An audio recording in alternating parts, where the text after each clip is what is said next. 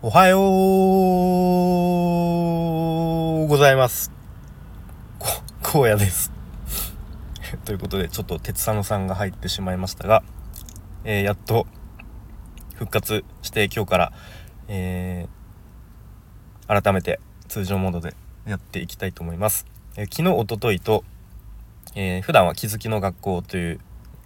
番組番組で話されている鉄佐野さんに、えー代打として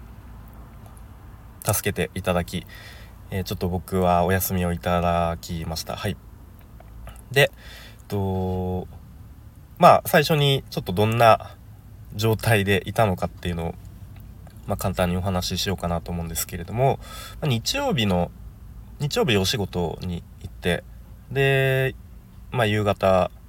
帰ってきたら、うん、まあちょっとなんとなく体の倦怠感みたいな、うん、ちょっとこう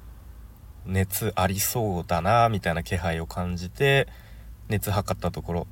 まあ、7度8分とかあってああマジかと、うん、でとりあえず家の中で隔離隔離され、えー寝ました、うん、で次の日月曜日ですね。朝病院に行って検査したところ一応インフルでもコロナでもなくまあ一応陰性で、まあ、薬をもらって家に帰ってまた薬飲んで寝るっていう、うん、ことをしました。で、まあ、月曜日息子くんは小学校に行ってで小学校から息子くんが帰ってきたらなんか頭痛いと言い出して、うん、でまあたまに頭痛いみたいなことを言うんですよね。うん。でまあ、ちょっと休んでたらみたいな感じでまあ一応念のために熱測ってみたらっていうことで測ったらなんと息子くんも8度台後半ぐらい熱があってマジかよと。うん。で僕と同じ部屋に息子くんも隔離されて、えー寝てですね。で次の日かな。えっ、とそうですね。次の日に息子は病院に行ってそしたらあの溶連菌ですね。という判診断をされて。で溶連菌ってなんか一度息子はちっちゃい頃にもかかっていてあのなんか抗生物質を飲まないとあの熱が下がらないっていうものなので、まあ、薬を飲んで。で、まあ、僕と同じ部屋で、まあ、ちょっと換気しながらちょっとうん、空気も冷たい風が入ってきながらずっと寝ておりました、うん、で昨日の朝ですねやっと熱も2人とも熱下がってうん。でそうですね。まあ一応6度8分ぐらいあったのでまあ大事を取って仕事は休んで、えーという形で今日から復活してちょっと仕事がまあまあ溜まっていて朝からちょっとテンションが下がり気味ですが、えーという感じで過ごしておりました。うん、でまあ冒頭にも言った通り あの月曜日ですかね。なんか代打を募集日曜日かな。代打あ違う月曜日か。代打を募集しますみたいな、えーちょっと軽い感じで配信したらなんと鉄佐野さんがあの僕でよければ代打やりますよという連絡をいただきえーちょっとそのお言葉に甘えて2日にもわたって代打配信をしてもらいましたが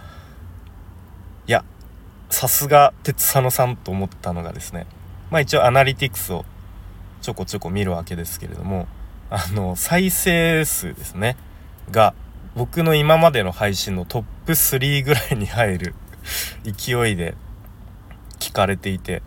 いやー鉄佐の効果すごいなとえー、と思いましたね。そう月曜の配信がそれで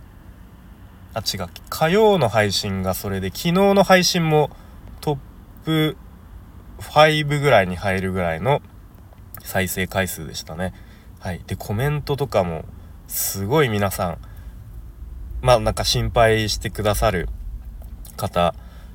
もいていやありがたいなと思ったりうん。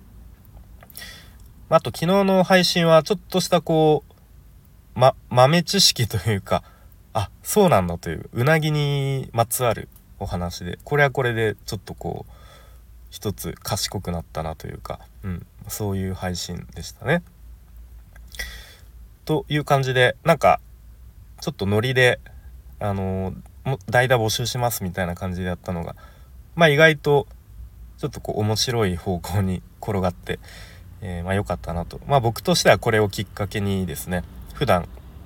あの鉄佐野さんのこと知らない方気づきの学校聞いたことない方にも、まあ、ちょっとこう興味を持っていただけるきっかけにもなったらいいなとも思ったりしましたね。はい。でまあ別に僕自身はまあ、毎日配信する義務も特にはないんですけれどもやっぱりここまで続けてくるとちょっと毎日配信をちょっと途切れさせるのはすごく気持ちが悪いので、うん。まあ、かといってと、まあ、発熱した状態でね無理にこうやるのもそれはそれちょっと聞いてる人としてもお前配信してないで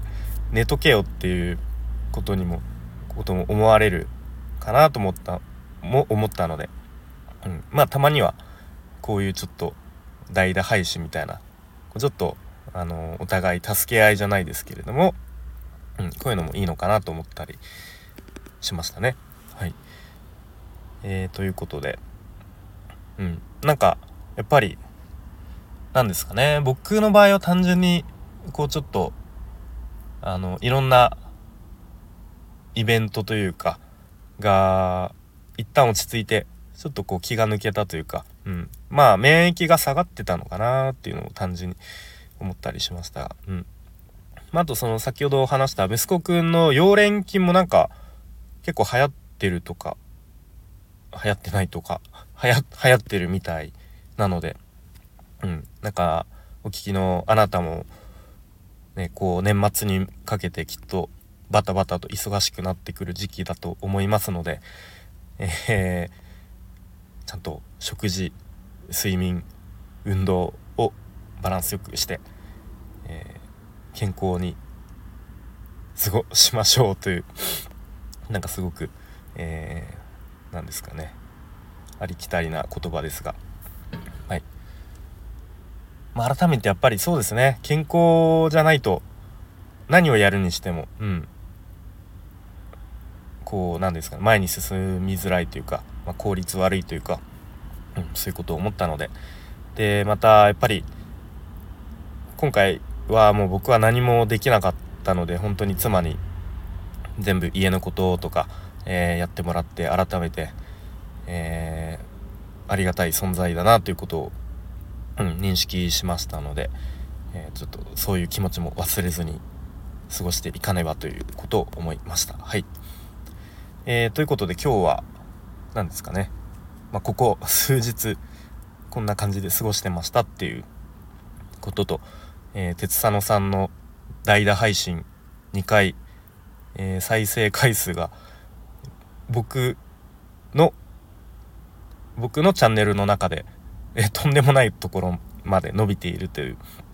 うん、ことをお話ししてみました。なんかあれですねちょっと2日話してないだけでもなんか喋るのが下手くそになってるような気がしています。やっぱり毎日毎日 続けるのって大事ですね。はい。えちょっとえまとまりなくなってきたのでこの辺で終わろうと思います。最後までお聴きいただきありがとうございました。荒野でした。バイバーイ。すいません。最後に一つお知らせです。とこのスタイフでも小さな引っかかりについて考えるラジオというチャンネルを配信されている海さん、え、現在クラウドファンディングを立ち上げられております。で、どんなクラファンかというと、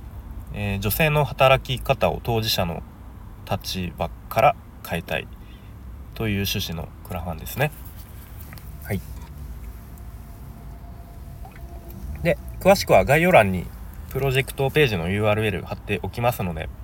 えー、ぜひそこに飛んでもらって、えー、海さん自身がどういう思いでどういう経緯でこのクラファンを立ち上げようと思ったのかそして今後どういうことをやっていきたいのかっていうのを、えー、ぜひ、えー、読んで理解理解、うん、知っていただけるとありがたいなと思います。で今後は海さんがその女性の働き方について、うんまあ、いろんな視点からいろんな角度から、えー、講演会をですね実際に5回にわたってやるんですけれどもその講演会を参加することが、え、リターンを購入するという形でできますので、え、まだまだ、